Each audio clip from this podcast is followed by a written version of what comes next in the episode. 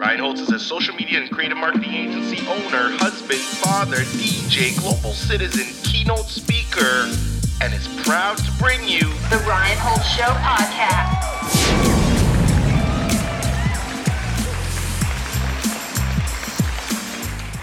Uh, hey everyone, welcome to another episode of the Ryan Holtz Show podcast, sponsored by Heartbeat Hot Sauce. Uh, you know, I'm really excited to to kind of uh, have this new friendship. Heartbeat Hot Sauce. If if you have watched the show Hot Ones on on YouTube, it's a it's a phenomenal show in the sense that you know they they basically you know bring on notable people like celebrities and whatnot, and they just sit down and chop it up over over tons of hot sauces. And what I love about the show is they've managed to take like a very very high level celebrity and just break them down as a as a human being. And I feel like the conversations are are cool because of that. That being said, uh, my wife and I were sitting there, we're watching the show, and they're going through all the different sauces, and they come to Heartbeat Hot Sauce, which I have right here. And uh, all of a sudden, I hear that they're from Thunder Bay, Ontario, which I'm Canadian, and you know, I mean, I just as, soon as I see a company that's Canadian, you know, my heart always I, I'm devoted, and I just thought I gotta reach out to this company. Fast forward, I'm sitting here with Al. Al, introduce yourself, my man. Welcome to the show. Thank you, man. Pleasure to be here. Thanks for having me. I'm uh, I'm stoked to eat some wings with you right now. Yeah. So so Al is Al and his team are going to be uh, sponsoring our show, and uh, and we're extremely excited. So today, what we're going to do is we're going to eat some hot wings right here, and we're going to talk a little bit about the sauces. We're going to talk a little bit about the inspiration behind some of the ingredients, and then we're also going to talk about some of. I I really want to get Al's reaction to people like you know Daniel Radcliffe, aka Harry Potter, eating his sauce and just thinking, you know, wow. Now, Al, correct me if I'm wrong, but in 2016, you were still considering kind of quitting your your sous chef job and going into this full time. And then fast forward to 2020, you have multiple employees. Your product is being eaten by some of the most famous, notable people in the world in less than like five years. Like we're in just starting 2021. How the hell does that happen? Can you just give the audience some context before we begin? man, I, wish I could tell you honestly, but it's a mystery to me. So, no, you know what? You, you're right. Like, uh, it was a few short years ago that uh, I, I was considering, uh, you know, starting to step away a little bit from my what was my career at the time as a cook, um, and and pursue what was uh, at that point uh, a bit of a, a side project. Who was my, my now wife Nancy and, and business partner. Um, and I sort of set a I set a five year plan for myself at that point, and the goal was in five years to cook part time and and make hot sauce part time. And uh, about ten months later, uh, I ended up stepping away entirely and taking on the company full time. Um, and now, just about yeah, three and a half, four years later, we, we have 17 employees, and uh, we're shipping hot sauce all around the planet.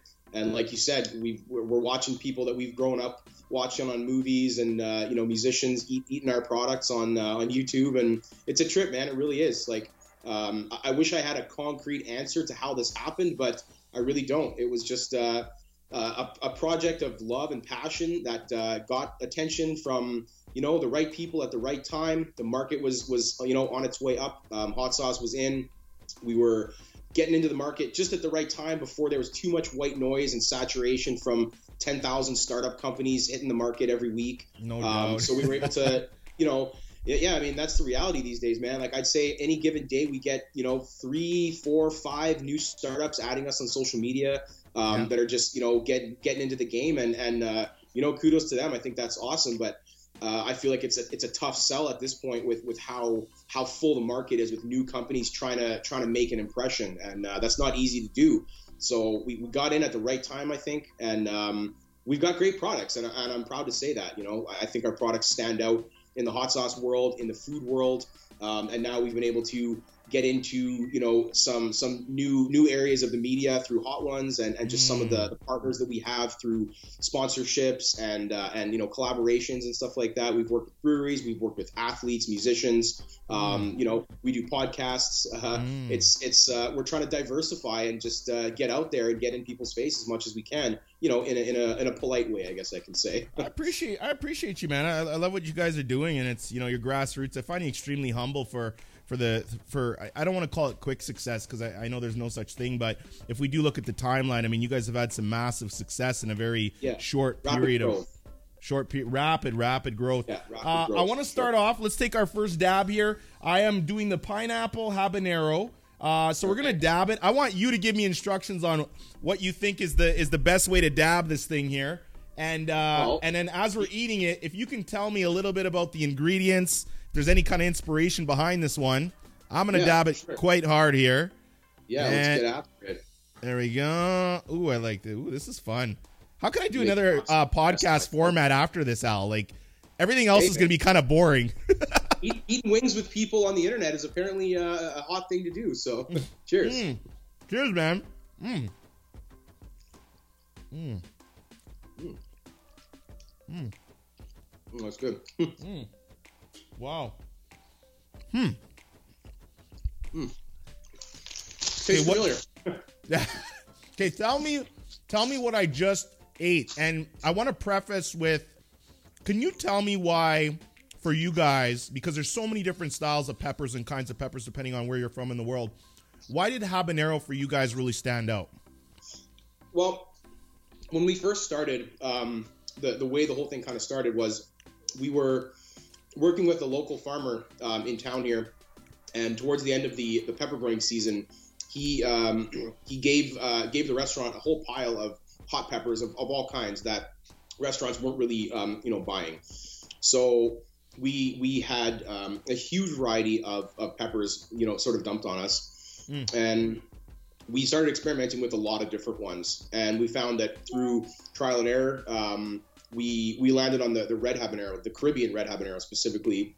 Mm. We found was the, the most impressive flavor and and heat balance. So we kind of focused on that, made that um, you know the, the the pepper we pursued a little bit more in terms of like recipe development and just just playing with it, learning about it.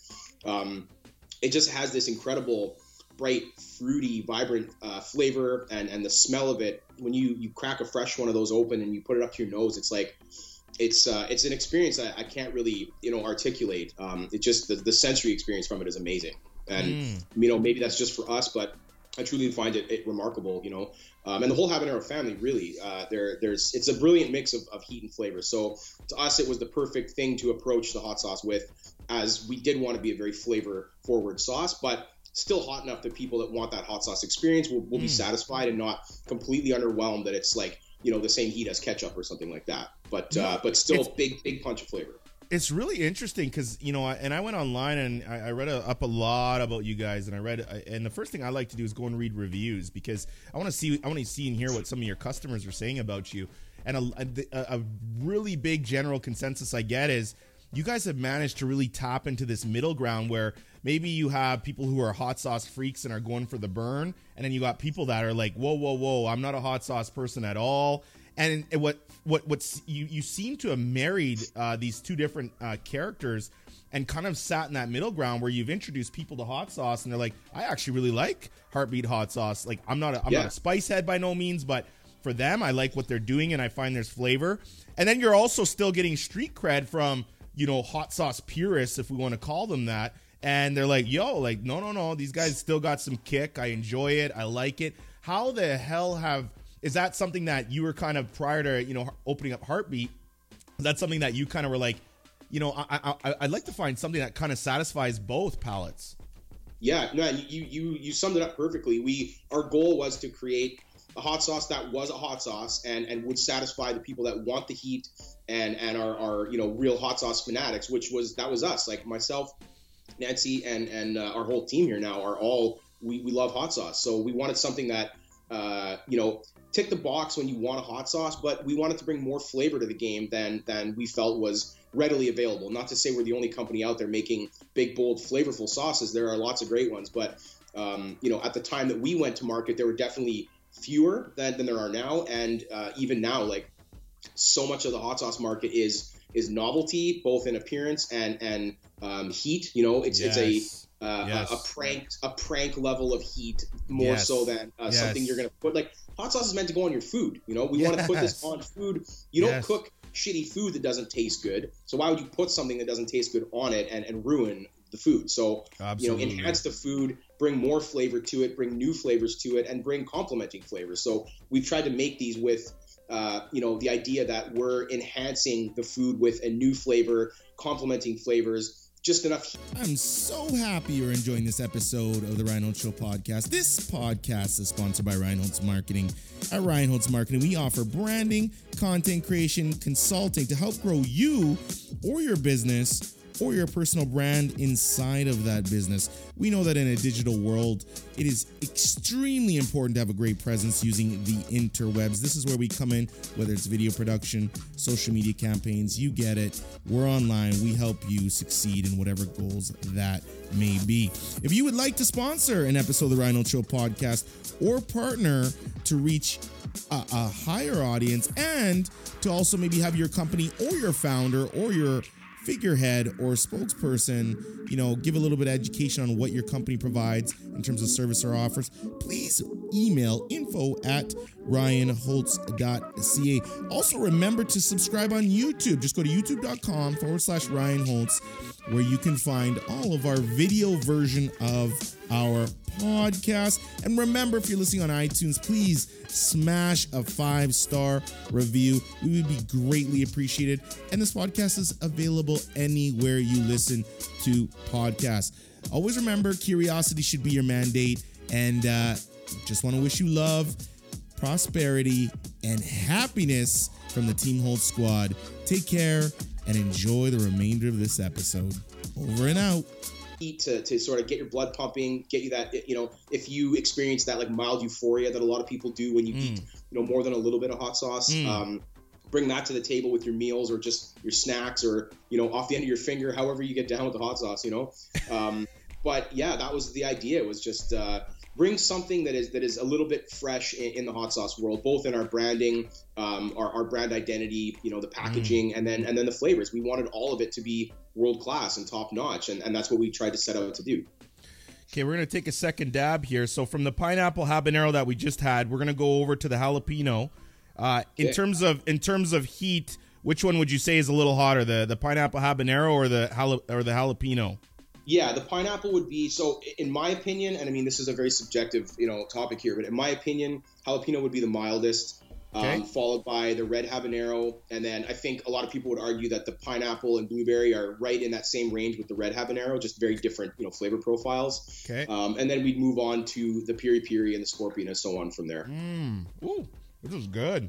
This is good. Mm. Yeah, the jalapeno is uh, it's it's fresh, it's bright, very very vibrant. Mm. Cheers. Cheers, man. Can you? I want to talk about DJ Khaled because on Hot Ones they ended off season one with him, and to this day, if you go to their YouTube channel and you look at that video, people are still commenting on that video. Mm-hmm. And they're commenting for a couple things. A lot of people thought he was extremely kind of like arrogant and full of himself on the show because he was he was preaching, you know, never quit and major key and never stop and don't stop. Yeah. And we know the bluster that happened. He got to wing one, and he's already saying, "Oh my god, this has got some kick on it." Which you know, yeah. the host Sean basically kind of started giggling because he's like, "Well, we're in for a long haul here. Then if yeah. you're already finding us hot." Then yeah. we get to wing number two. He's already starting to kind of panic a little bit, and then wing number three, he just he he's tried to talk about how he's not giving up, but he clearly gave up.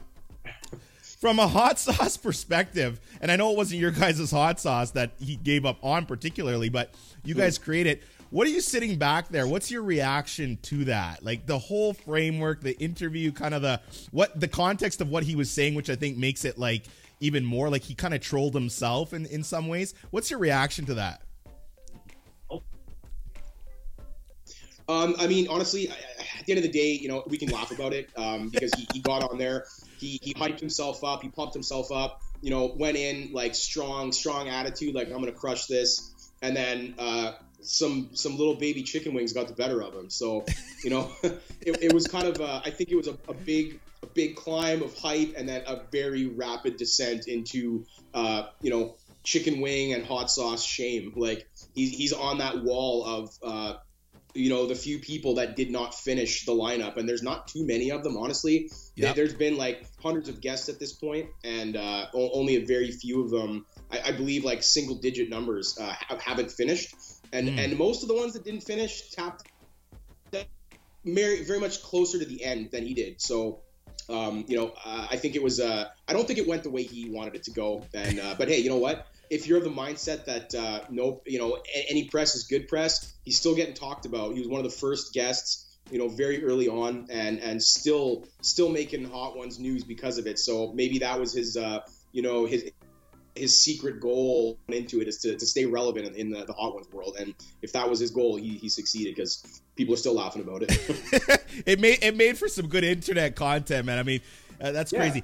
Well, Jeff Go- Jeff Goldblum. This is a very interesting story with you guys, and you know when even when you had your local media there out in Thunder Bay, and you know reading some of your guys' articles that you were clipped in, you know they talked a lot about uh, Jeff Goldblum and how he was kind of really instrumental in and kind of maybe getting you some some a little bit more notoriety and kind of getting you some opportunities. How did that come into fruition? And uh, have you ever, you know, have you personally, or have you guys ever reached out, or have you actually talked to him at any point, just saying, "Hey, thanks, Jeff," or has he reached out, or how, how did that all come to play?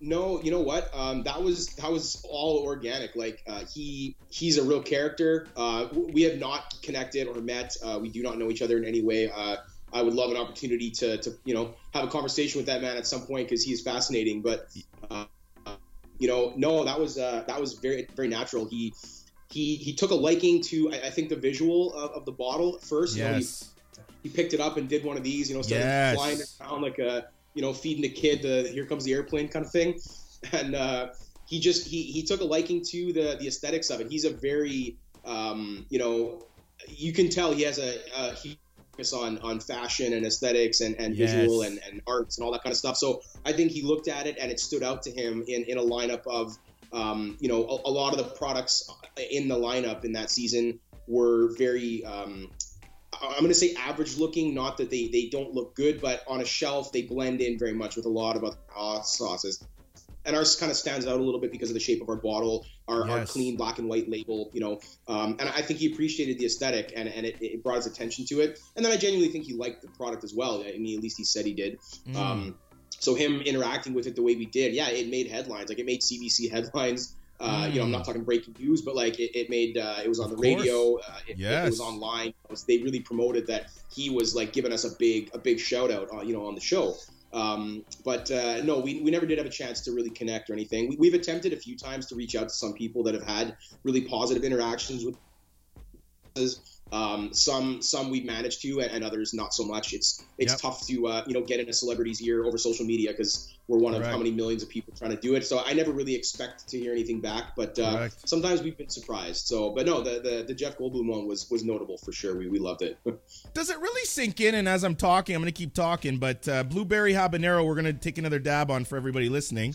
Um, but as we're dabbing, does it does it has it sunk in? Like, yo, like these people are eating my product, and they're not just eating your product. Like you can always tell like they're not getting paid to, to say they like your stuff. I mean, it's they're actually sincerely yeah. saying, "Hey, I really I really enjoy this." I mean, and and knowing your story and your origin, where you're basically just cooking up some sauce in your kitchen. Cheers, my friend. Cheers. Where you're ba- basically cooking up some sauce in your kitchen, and uh, and you come out with these great products, and then to see you know people who are. I mean, think about how many hot sauces some of these people have probably experienced in their life. They have access to pretty much anything they could probably buy or get their hands on. How, mm. Has it has it actually sunk in where you're like, holy crap! Like this is this is amazing. Pardon me. I'd say probably the thing that uh, we find ourselves saying, reciting to ourselves the most is we'll watch an episode.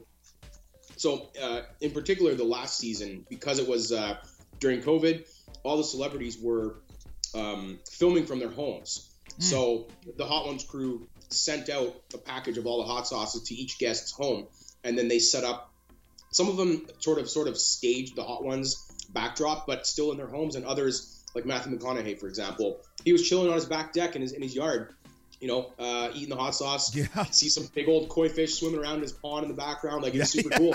so the thought that always reoccurs is like all these people they, they have our products in their fridge in their house you know like whether they like it or not, it, it's in their home, and it's kind of a trip to think that uh, this this list of celebrities um, have acquired our product, they've eaten it, some have loved it, some have been indifferent. Um, you know, they're not always given a chance to comment on the sauces a lot. I found that in the earlier seasons, um, there was a lot more emphasis on the the, the sauces. And it was almost like uh, encouraged by way of like leaving a window of time for them to give some commentary on it. So Yeah. we did get a lot of feedback on on the sauces in the earlier seasons. Uh, uh, later in the series, it seems as though, and whether it's editing or, or just the way they've kind of formatted the show, the the interview is, is a much bigger focus than than the sauces, which is fine. That's the sort of the premise of the show. Yeah. But um, there's not always an opportunity for them to weigh in on their their thoughts on it. But you can tell body language says a lot. You know, someone eats it and kind of has a one of these, they just slowly put it back and move on. You know, it's like okay, maybe they didn't love it. But Yeah. other times, you know, their eyes get big, the head's nodding, they're like, mm, that's good. You know. So whether they say a little or a lot, you can generally tell what what the reaction to it is like, and it, it is exciting. You know, um, personally, I, I'm not a big. Uh, I don't get starstruck. Like I don't have a huge um, feeling of, of like awe towards Amen to that, man. They're just as Man, temporary as are- we are. People are people, man. We're all uh, we're all cut from the same human cloth, you know. So You the man, uh, Al. You the man. yeah, like I've had a chance to meet meet some some famous people in my lifetime, and it's always been a fun experience because. Uh, and I almost feel like sometimes that the reaction from them when I don't really care that much is uh, is funny. You know, they're probably people fanboying like crazy, and, and oh, oh my god, can I take a picture and get a signature? And Yeah. so, despite the fact that I, I don't really feel that way about famous people, um, I have to admit, watching somebody who have, who I've grown up watching in movies and on TV interacting with a product that we've made, it is fun. It's a trip. It's it's more than just that this person's famous and they're eating our hot sauce. It's like, hey, that's a person who I know very well in terms of familiarity with them, and uh, here they are with a little piece of my world in in their world, and and we are in two very different worlds. So Mm. it's cool to see that gap bridged, and it does really. I think, if anything, it, it fortifies that feeling of like we're all people, we're all playing the same game in a lot of ways, and and here's proof. Like here's something I did in your house now, and you're consuming it and talking Mm. about it. Um, and, you know, our worlds are connecting in that way, so it, it kind of levels everybody out a little bit, humanizes them, Mm. um, and that's a big part of the show too. Is getting these people out of their comfort zone, getting Mm. them eating hot sauce, get their their brains are flooded with endorphins and and you know adrenaline, and they're they're thinking sort of like you know on their toes. They're being they're being hit with some pretty personal questions sometimes, yeah. um, and and they're in this this place of sometimes extreme discomfort, and you can tell, um, and and the way they react to a lot of the questions. Sean's a great interviewer. Um, he asks amazing questions. He Mm. does like some serious research. Like he'll Mm. read entire books, watch multiple movies on one celebrity, you know, Mm. um, and and he knows he knows how to hit them with the right questions Mm. and and break them down. And, I find him. I find him, and a lot of people say this. Like he's not very entertaining. Like he's he's very like calmish in his interview style, but he's it, it- it's very no like. It, and I'm not saying that in a bad way. It's it's interesting. Like he's very not monotone, but almost. But he's very like he'll say, "Hey, you- hey, so Al, you know, it's word on the street that in season, da, da, da," and he's giving you this backstory leading into the question, which I think is totally brilliant because you can hmm. see the the person he's interviewing just totally chill out and relax into that Yeah. question, right? Yeah, yeah. It- it- what kind of technique or style would you say like makes him so good at pulling that information out of his guest? I think honestly, like his approach to the the interview in general, the the individual, but more so the question is like you, you kind of nailed it. He he leads into the question. He he lays some groundwork. He Yes. sets the scene, sets the stage. He starts invoking memories from these Mm. people about something that happened to them in their lifetime or their career. So Mm. he's putting them in the place he wants them to open up about what he's about to ask them. You know, Mm. he'll he'll he'll set the scene like, hey, in in 2010 you were quoted saying, or or you were on the set of this movie or show, or you were recording this record with this person, and right away he's transporting the guest back to that moment of their life and and preparing them to open up about whatever he's going to ask them. And I, I think that's really brilliant, and I think that's why he gets such honest answers out of people, Mm. and you, you see the response from them, like. He'll ask a question, or he'll he'll start to lay that that groundwork leading up to the question, and you can see them. They're like, "Oh yeah, okay." Like they're they're putting themselves there. They're getting ready to like. it's that okay, tr- how am I it's that answer this? transference of energy, right? It's the transference of Yeah. energy. That's why I enjoy talking Rather to than- you. I enjoy talking to you, and that's why you know I reached out to you guys because I I, I can't sit here with a product or, or something on my show that I just don't like or I'm not like. We get reach outs all the time, and it's kind of funny because there was like, well, Ryan, a lot of people reach out. You kind of say like politely like no. But I'm like, well, that's the whole mm. game here because you know you want to invest in. I, I just love. I mean, I love hot wings and I love hot sauce, and I'm like, you know, I get extremely excited. So even when I talk to you, I'm sitting there, and, and you're right. It's that transference of energy. I'm thinking about, you know, what kind of character is Al? We talked a lot about, you know, in the last episode about you and kind of your guys' journey and stuff like that. And I think that's extremely, extremely important when you're talking to people. So I do agree Yeah. with you, and I I think that transference of energy for me is the big one.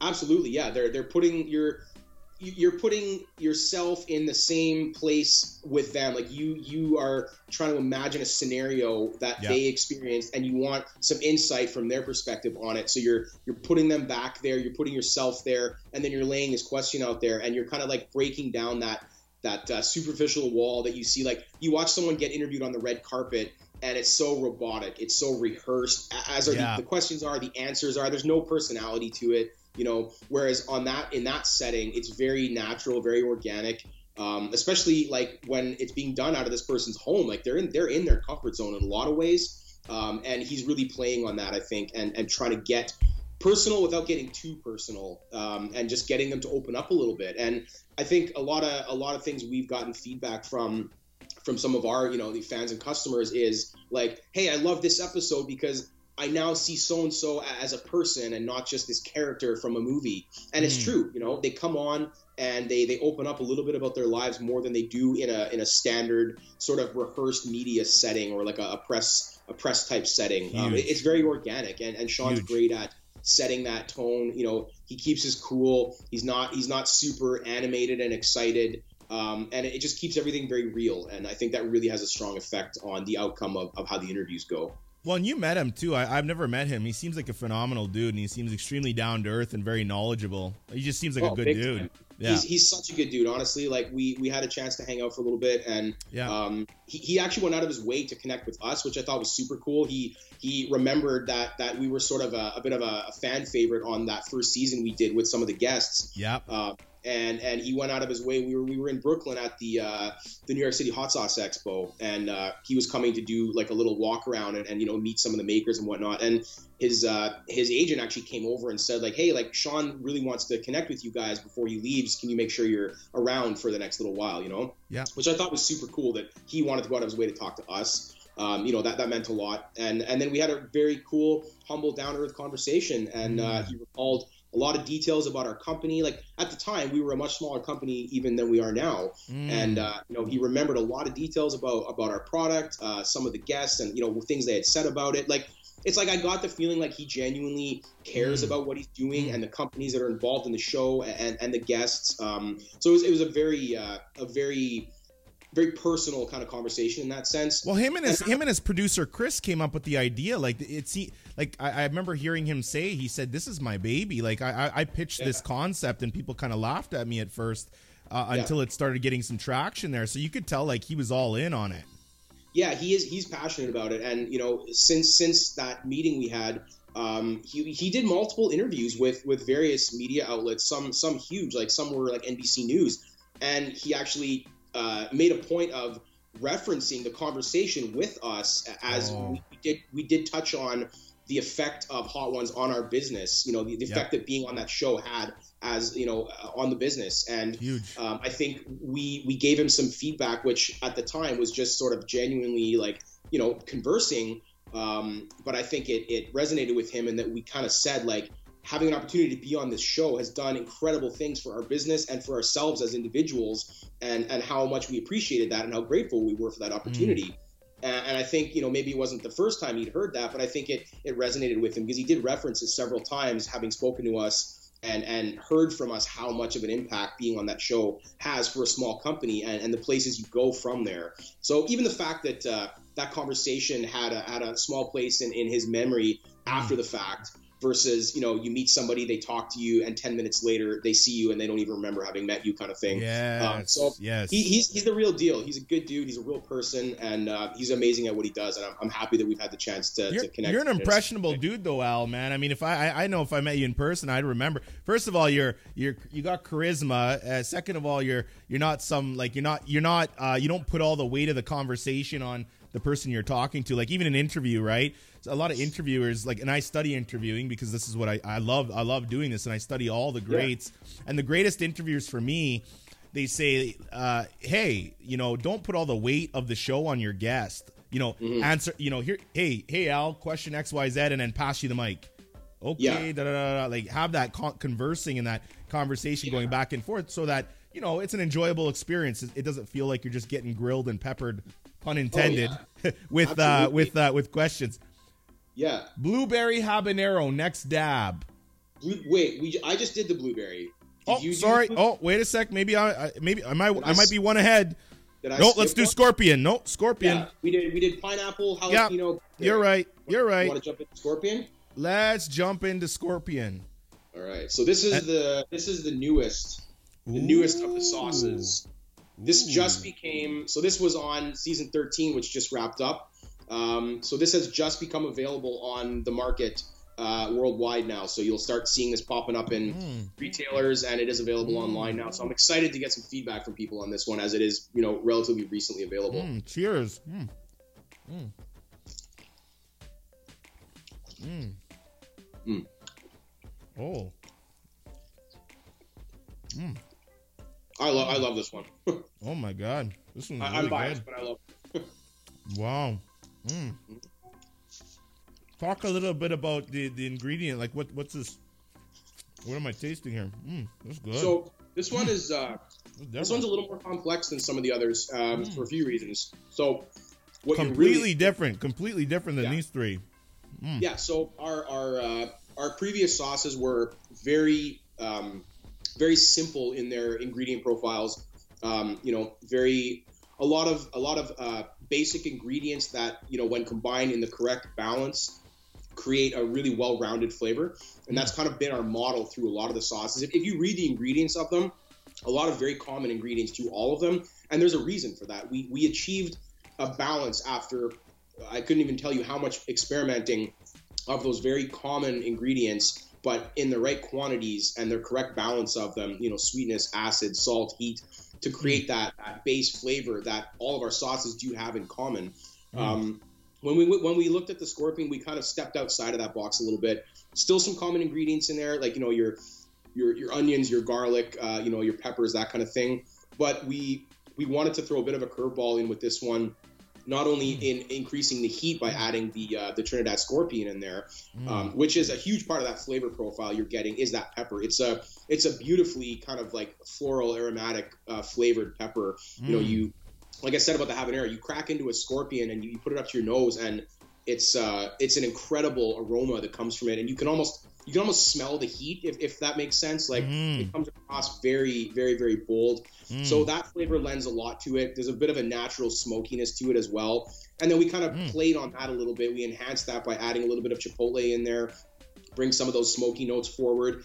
Um, and we got some spices involved, which we hadn't done previously. We, we kept it to basically exclusively produce and you know citrus and, and salt and sugar and the rest of it. But we got some spices involved in there to really dial that that savory sort of focus in. Uh, so there's some cumin, there's some paprika, um, and and those those notes kind of play on the smokiness from the scorpion peppers, um, and and it just gave it a, a very a bit more of a complex profile, I guess you could say. Mm. Uh, and- and I think that's what that was needed because our, our goal has always been heat forward, or sorry, uh, flavor forward and heat, you know, kind of right behind it. Mm. When we elevate the heat um, up beyond what the other sauces are, we had to we had to match that flavor and, and push it Ah.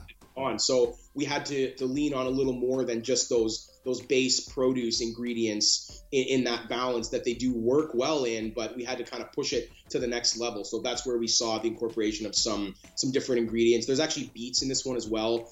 Um, we, we looked to the beets for for some sweetness, some some really deep rich earthy notes um, and then some color they, they lend beautiful color to the sauce as well it's like a really dark kind of rich red and a lot of that does come from, from Al, give us give us a sense of how long it would take. Like when you guys are in the kitchen and you're just throwing some stuff together, trying to see what's working, what's not working.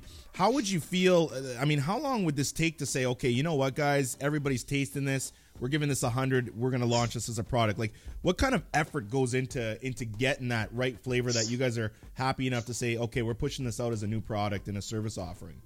Yeah, good question. Um, that is, uh, it- it's it's a very uh, it's a big effort. Honestly, Mm. it starts almost all of our sauces have started very naturally in that we had an idea, maybe not for a new product, but just hey, like in, in fact, it happened here yesterday. We we started throwing around ideas for something uh, that we may or may not pursue in terms of uh, product development, but it, it, usually just sparks from an idea of like, hey, mm. I feel like these flavors might be really nice together.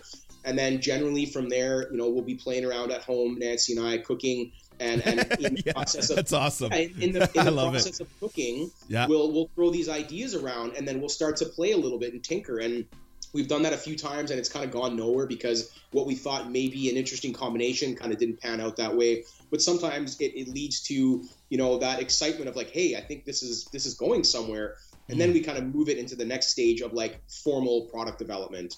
Mm. Um, generally, multiple renditions of the same uh, few ingredients as, as, a base to see what the balance is, and balance is everything to us. We feel like it's not about having 100 ingredients in there to make it interesting. I think a lot mm. of companies, not just with hot sauce, but with food in general, and restaurants are really guilty for this. They put ingredients together because they read interesting on a menu, mm you know, someone reads it and they're like, ooh, this and that and this. I've never seen these things hmm. together before. And I think the the impression that makes is sometimes more of a focus than what those things actually taste like together. Mm. We keep it simple. It's like onions, garlic, pepper, mm. salt, sugar, vinegar. Mm. Like keep the ingredients simple and you know they're, they're tried tested and true we know mm. we know how they work together from our background as as cooks and now as as hot sauce makers so we generally start with those we've kind of dialed in that that balance that is present through most of our sauces but then we start to play with you know the the additional ingredients that might be a little more at the forefront of those those base ingredients. And that's where a lot of the the, the trial comes in. So we try a bit of this. Okay less less of this so we do it again. More of this we do it again. We'll cook dozens of, of versions of a sauce before we feel it's even close to ready to to fine tune it to a finished product ready to go to market. Mm. then we'll generally bring it to the team as as a you know, I wouldn't say near complete recipe, but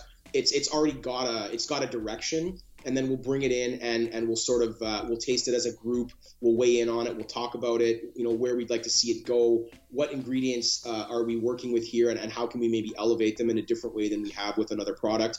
And then it's very much a team effort from that point. Um, I, I think the only reason it starts often at home between nancy and myself is that we're still kind of hot sauce geeks, mm. you know, mm. in, in, our hearts. Like we, we like to, to play around with it at home for fun, like we did when we started the company. You know, that hasn't really changed. I like but that now, you guys yeah. are close, though, man. You guys are good partners. You guys are partners in life. I call my wife co CEO. Co-CEO of our life because we're you know we have oh, kids, yeah. we have family, we're business, all, yeah. all, the whole nine, and I see that through you and through you and Nancy, like you guys, you guys really feed off each other, and I can I can sense that you guys are definitely a good team yeah, man, we we we love each other. We love hot sauce, and we love this company. Mm. We feel so. We feel like the richest, most successful people in the world because this is what we get to do, and we get to do it together. You mm. know, it's not about how big the company gets or how successful mm. it is. The mm. fact we get to talk about this every day and this is our mm. job and, and this is something that we've been able to mm. create as a job for all these other people we have like 17 employees now which blows my mind every time i say that but you know the fact that we get to, to do this as a group and now you know so going back to the product development the fact that we can bring a product that we worked on at home to to mm. the the workspace here and talk about it as a group and and all weigh in on it and and and develop it and and bring it to that point where it's going to be something that the world starts to eat doing that as a group has been a really fun experience. And you know we started doing that probably halfway through our lineup of sauces so it's been a fun change. And we do it more so with each new product Mm. Every new product we do, we're focusing on it even more as a group, and I, I love that. I think uh, you know lots of opinions are good, but opinions that are focused in the early stages because you know if you have too many cooks in the kitchen at the very beginning, um, 100%. If you had to if you had to rely on the public's opinion of something while it was in development, uh, mm. I can't imagine. Like I see I see some companies doing that. They're like, hey, we're gonna launch a new sauce. Give us some idea. What would you like to see?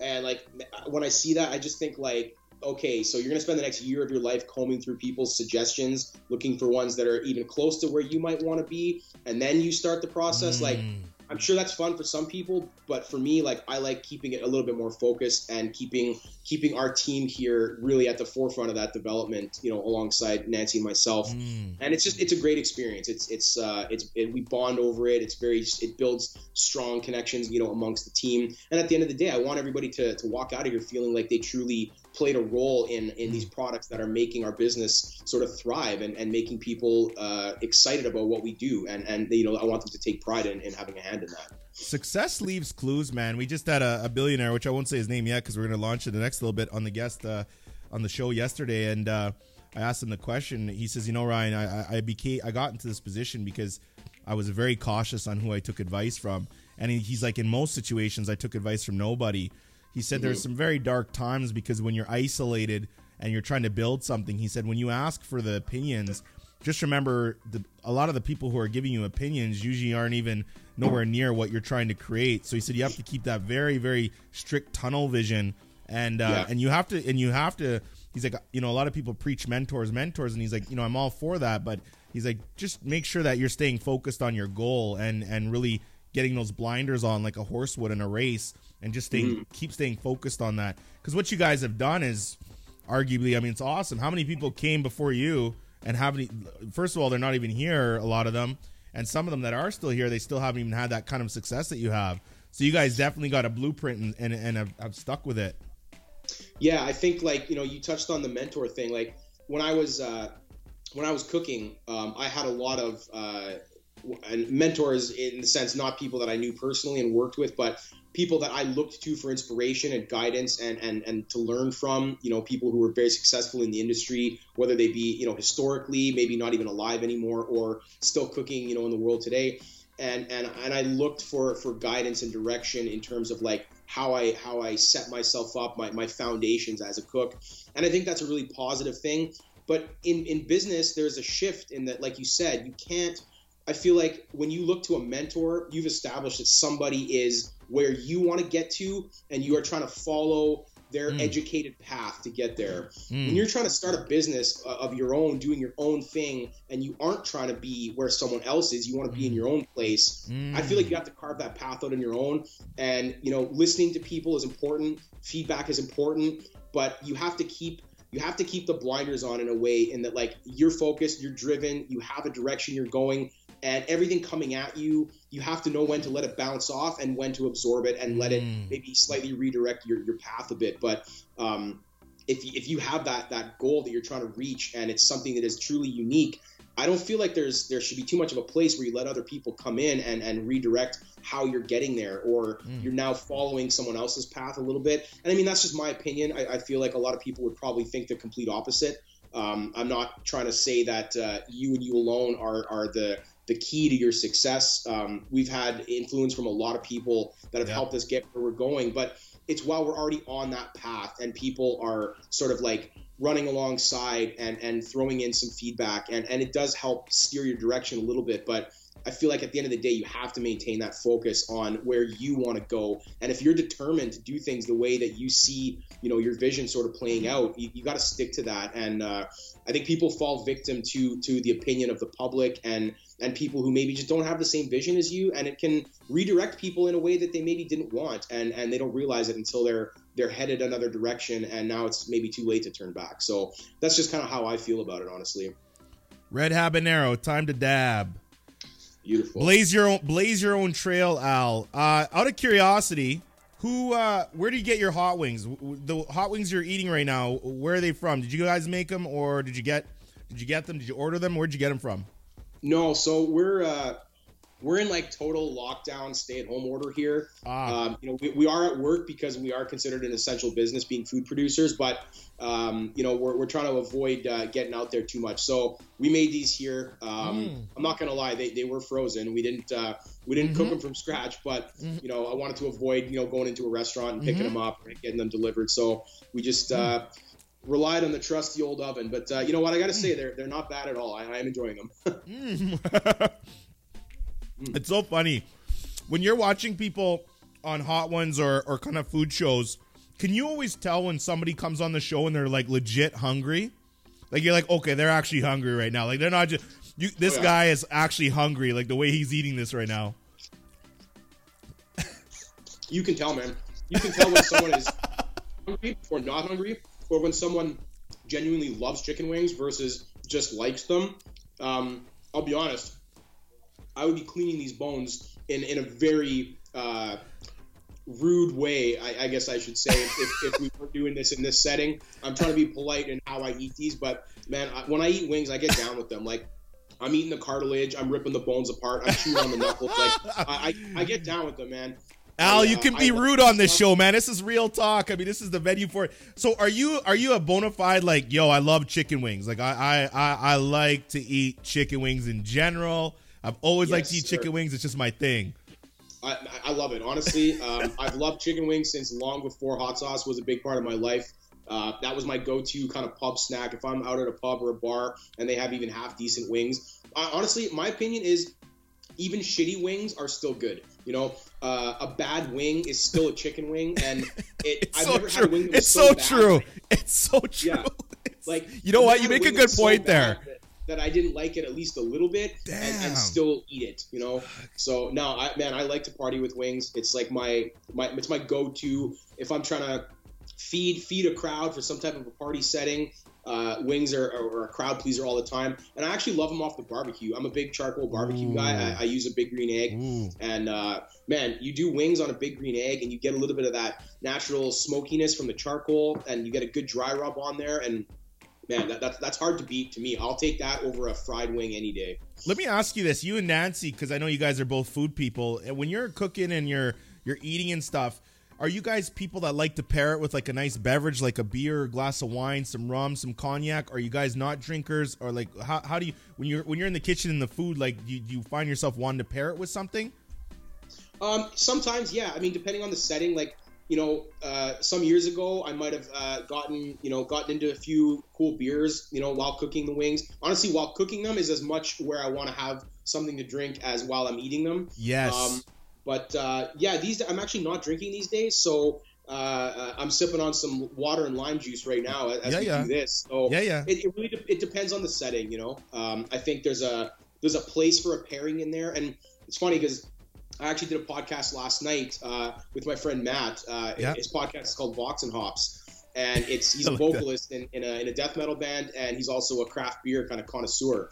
So we were talking craft beer, and so we highlighted that the pineapple habanero and the blueberry habanero are both craft beer collaborations and Mm.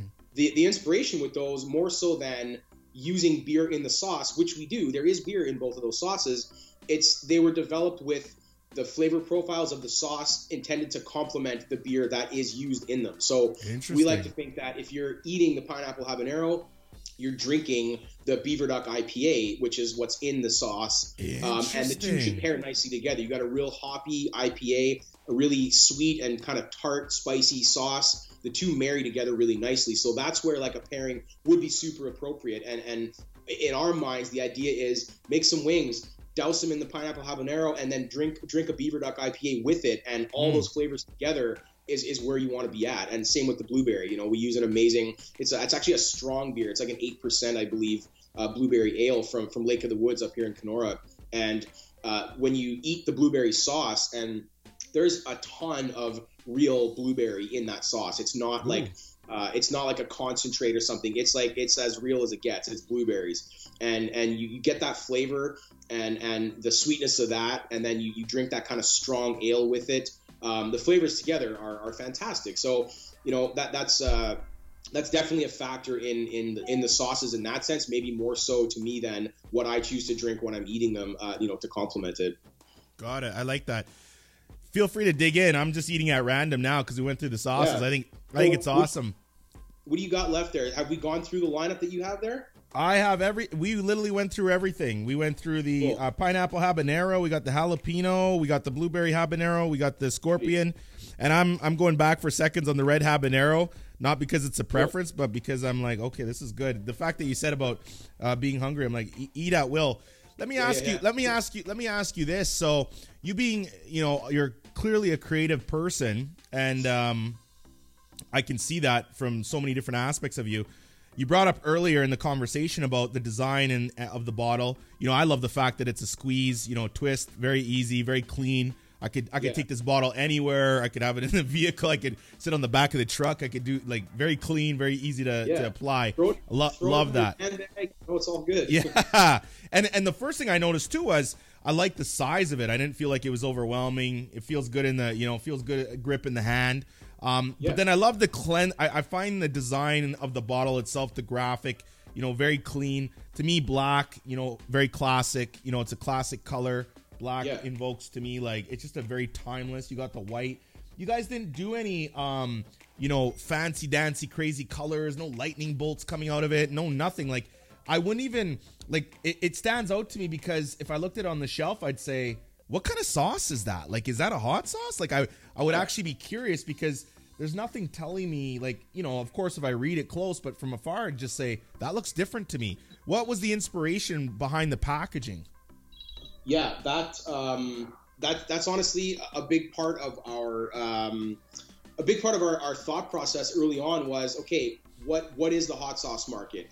It's it's bold labels, colors, uh, crazy names, uh, you know, like really. I feel like everybody tried to stand out as much as they could, and then you ended up with this huge. Uh, you know, marketplace of, of products that are very in your face, uh, very novelty in that sense. You know, like uh, images of like atomic bombs like blowing out of somebody's ass and stuff like that. You know, like yeah, there, there's a place for that. It's funny, it is novelty, but to stand out in that world, you have to be the complete opposite, and that's what we did. We went clean, simple, um, like you said, timeless, and we also wanted to be able to. So you know, you take a novelty hot sauce, of which there are so many in the market. It is only going to have a place on certain types of shelves. You're not going to see that in a boutique store next to like an imported olive oil or or like some really nice craft product that's uh, you know locally made or something like that. So we wanted to be a world class product and find ourselves available at you know some of the finer stores around the world, and we've been able to do that. Like you can find our products at stores like Eataly, which is you know arguably like you, walk around Eataly and you're you're surrounded by the highest quality products, you know, and, and and we're on those shelves, you know. We we we found that by by taking that approach of of clean and simple and, and very tasteful packaging, mm. we can really diversify where where we're available in that we we can still sit on a shelf next to the novelty hot sauce at like uh, some sort of a, a gift shop you know? But then we're also in these high-end boutiques. Like we have like some really nice um, cheese boutiques in new york. We've got a couple of retailers in manhattan that are like uh, you know cheese importers. They, they carry a lot of uh, specialty imported products. Um, you know really high-end stuff. And and you know l- nice boutiques that curate products. And you know that's the thing. If, if we can get the attention of someone who is like hand selecting and curating a lineup of goods for their store that is their sort of passion and we fit into that lineup to them that's mm. where we want it to be. But also next to the novelty sauces at some mm. of the boutiques that carry all that stuff too. So we, we don't want to rule ourselves out of any scenario. And it was the same approach with with choosing to go big flavor you know next to the heat is so that like you said people who love hot sauce they still like our product and people who don't like hot sauce still like our product. And i'd Beautiful. say more more than anything the most consistent feedback we get is people saying i don't even like hot sauce but i love your sauces. I eat them every day. Mm. And that that puts a smile on my face. If we can if we can turn someone's opinion around on a product because we've given them ours and and they can enjoy that you know I, I get equally as excited about thinking that that person is now going to be a hot sauce fan and try other hot sauces. Like we're not the only good hot sauce in the world. There's lots of amazing Huge. hot sauce out there, and if we can turn people on to not only ours but but hot sauce in general, that makes me happy because I, I love hot sauce. And, and uh, I I love thinking that we've managed to steer people in the direction of becoming hot sauce fans as well. So um, the whole thing all ties together. The the heat and flavor and and the aesthetic being very clean. Um, we don't want to we want everybody to like our products both visually and, and Very flavor. interesting, yeah. And that was our approach you know? It's for it's for for business reasons obviously. We're going to sell a lot more sauce if we can sell it to you your grandma and your kids. You know, versus Yes. just you. like you might love big heat and you might laugh when you see some silly label with a crazy name that you know I shouldn't Yeah. even say. Uh, yeah, but yeah, yeah. If, if you're if the rest of your family is also down with it, knowing that anyone might enjoy it, and you're not going to offend your grandmother with it, uh, you know, both visually and in terms of you know how it might hit her if she eats some. um, you're, you're winning. You're capturing the whole market, and uh, you know, eat another eat another wing while you're hungry. Eh, So segueing, I want to segue into Harry Potter. So Daniel Radcliffe, this because you guys post, you guys even posted this clip on your Instagram too, because the, you were mentioning earlier, you know, a lot of the celebrities they don't ha- necessarily have a time to give their thoughts on the hot sauce. But Harry Potter, I mean, he went like he just he really focused on your guys' hot sauce. He's you know he's putting it up to the camera and just he made a very very pronounced point. Even that whole episode, like I feel like you guys you guys definitely got a lot of shine, man. you got a lot of Yeah. shine on that particular one because you know he, he's putting it up to it and he, he's drawing focus on it. You know, and again, it's not about being starstruck, but it's about just saying, "What the hell?" Like Harry Potter's in his house somewhere or hotel or wherever the heck he is, and he just chopping it up. Argue, you know, one of the best series of all time ever. You know, we can, you know, he's a goat. You know, he's one of the greatest of all time and always will be. Yeah. Um, and he's just giving your sauce so much love. But I love the fact that he's just talking about like a regular dude. You know, just eating some hot wings and and uh, what, how does that make you? it. it is the best part of it. How does it? But you know, how does it make you feel? Like people are listening to the show, and you know, maybe they got a little food place, or maybe they got a, a little food place they want to start, or a business they want to start. You know, just to see that. You know, we always try to preach. You know, don't look for acceptance from or approval from other people. But at the same time, when you get a when you get a, a fist pump of approval from such a, Yeah. a notable person, it's got to feel good. It's a win. It's a W. You know. Absolutely. Yeah, I- I think like like you said, don't don't look for and and validate yourself because of acceptance and approval from other people. Earn it, earn it from them, and then feel good about it when it comes. You know. Mm. So rather than putting something out there and saying like, "Ugh, like I, I really hope they like this," it's like no, like we like this. We know this is good. We know that there are lots of people out there that are going to like this. There's some that might not, and that's cool. Like while we do aim to please everybody, I'm, I'm a realist in that I know there are people out there that probably mm. hate our hot sauces, and that's mm. okay. We're not mm. trying to, you know, please literally everybody, but we put stuff out there confidently, knowing that we we know now, even based a little bit on the history of our other products, that you know people will like these, and we don't put them out there and and wait for the approval of people. We put them out there, stoked about them, and excited to hear what people have to say about them, good or bad, because all feedback is good, you know. Mhm. Um, but when it does come and it is positive, it feels amazing. You know, Mm. uh, some people more so than myself can get down when when someone knocks the product. You know, someone will say like, ah, you know, I think this is overrated and I don't like it for these reasons, and it's like, cool, that, that's all good. Like there are things in the world that I don't like too. I'm not necessarily going to go out of my way to talk about those things publicly, but um, Yeah. lots of things I don't like, and that's okay. But when so that doesn't affect me too too strongly. If it's like critical feedback that can be uh, useful in in implementing positive change for something, I'll hear it all day long. But otherwise, it's kind of just it's, it's white noise, you know. But Mm. when someone does go out of their way to say something great, um, it feels amazing. While while I don't need that to be confident in what we're doing, I do like hearing it. I'm, I'm human, and when someone says something nice about you or something you do, it feels good. And Mm. you know, like you said about these these celebrities, you know, taking the time to go out of their way and say nice things about it. I guess where that's a little extra special is that they are by definition influencers. You know, them saying that has a direct response and resonates with a lot of people who may otherwise be indifferent. You know, Mm. someone tries the sauce and kind of just like quickly moves past it or um, doesn't try it at all. But then somebody who really, uh, you know, this this individual really speaks to them as an influencer. Uh, they they rave about it, and now all of a sudden it's like, oh man, I gotta get that, I gotta try that.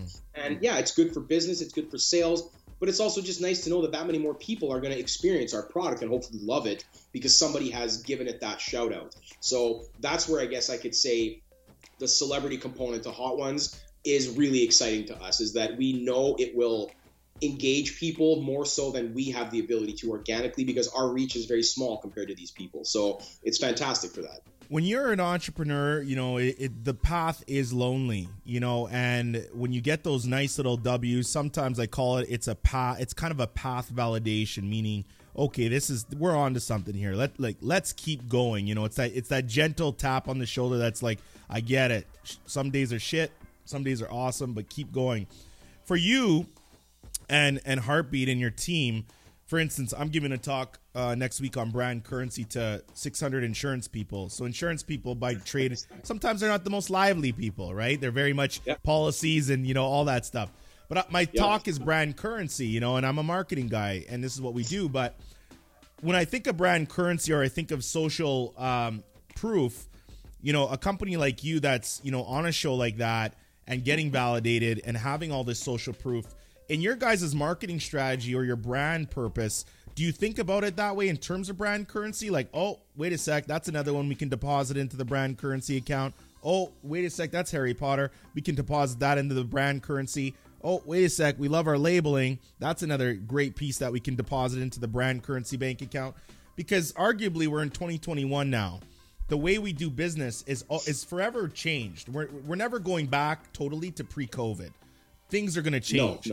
So, that Oh, yeah. being said, it's arguable that what we're doing right now is going to be a huge, huge grapevine into getting new business, getting new opportunities via the internet. Content creation is going to become, if you're in business, I don't care what industry you're in, you need to have content going. Like, this is your oh, yeah. handshake in person. You just told me, hey, Ryan, I'm not even going to get wings because we're on lockdown right now. So I made him there. So, how are you going to get out and go do business development handshake when Yeah. you know somebody's saying yo bro like don't come here like we don't want you here right now like don't come Yeah. you can't come right Yeah. have you thought Yeah, about this way what's your what's your take on it as a business owner Yeah, like you, you said, man, content is number one, and and that comes in many different forms, in in my opinion. So what we're doing right now, um, what we do here every day, uh, you know, making products and putting them out there for people, and then how we choose to kind of promote us doing that, you know, that that is all content. Like we we try and have a focus on showing people the inside of what we do here, show them show them how we produce our products. Um, you know what what all goes into them. Show the team at work. Like people like to see uh, the the real side of the business. It's not all just polished content that is Mm. out there that has been created by a graphic designer and then you know refined and filtered and promoted and and you know advertised. Like that stuff's great. We do some of that too, but we like that that real kind of gritty content, like the behind the scenes, the B roll, the like. hey, this is what really goes in. You see these guys slugging these 55 gallon drums of peppers into the kettle, and then you know like that that is that is real content. So we like to really focus on that. But then, like I said, things like what we're doing right now.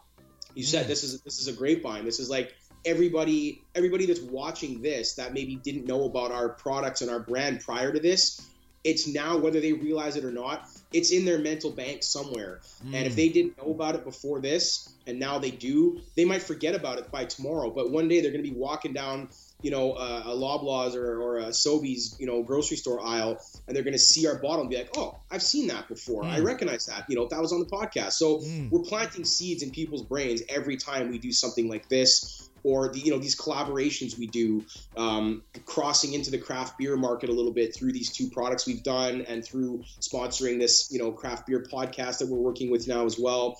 Um, or like a big one right now in our world is we have collaborated with uh, Dustin Poirier from the UFC and created Louisiana style hot sauce for him.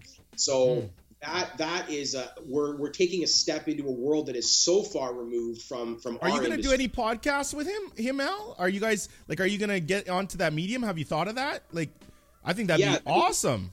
So he he is preparing for arguably probably the biggest fight of his life coming up next Saturday Yeah. uh, in Abu Dhabi with Conor McGregor. Um, so his his head is down. He is like he is so laser focused on this fight coming up. And while he is still very involved in the hot sauce, like day to day, to be honest, like we communicate regularly about it, and he's very passionately involved in it, like the real deal. You know, it's not a it's not a I'm a celebrity. I want to put my name on something and No, collect no, a he- paycheck He likes he's, it. he's in it. Oh yeah. He- Oh he's yeah. in it, and, and I love that about it and about him.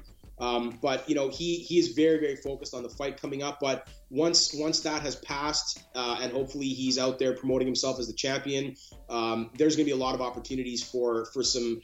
Uh, yeah, some podcasts, some some conversations. Um, you know, we actually are going to get him out here and uh, have Mm. him hop in the kitchen with our team and, and cook his own hot sauce. You know, Yes. so there's talking about content. That is a big a big uh, element of content that we're sitting on until the time is right.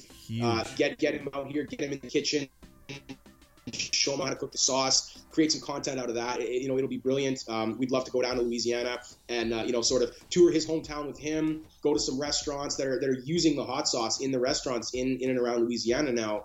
And again, content creation, show people what's out there, what's being done with our products, and uh, you know, even just like right now, we're, we're promoting heavily this new product. I don't know if you've actually seen it, but uh, I just happen to have a bottle oh, of it here. Oh I did, I did. Ooh, Yeah, what? so pure. ooh, I like it. that. I seen a I seen a little Yeah. video on your guys' Instagram. Hey, I want to ask you. Maybe you can't talk about it, but I heard on the grapevine there's some uh, there's some merchandise. There's some sort of clothing line or something.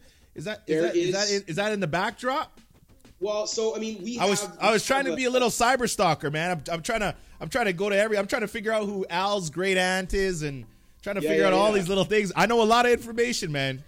yeah, no, that's good. You do your homework. I like that. So, you know, we, we do have uh, we do have a small line of apparel that, that already exists for Heartbeat, and uh, we've worked on a few things for Dustin uh, that are specific to to the hot sauce. The hot Mm. sauce we've made for him, um, it is it is truly kind of his own brand. It, it's made by Heartbeat, but it is it's Poirier's Louisiana style hot sauce. That is the brand, and we do plan. Let me on, ask you uh, this though, Al, so that people get value listening to this because it's not just a plug.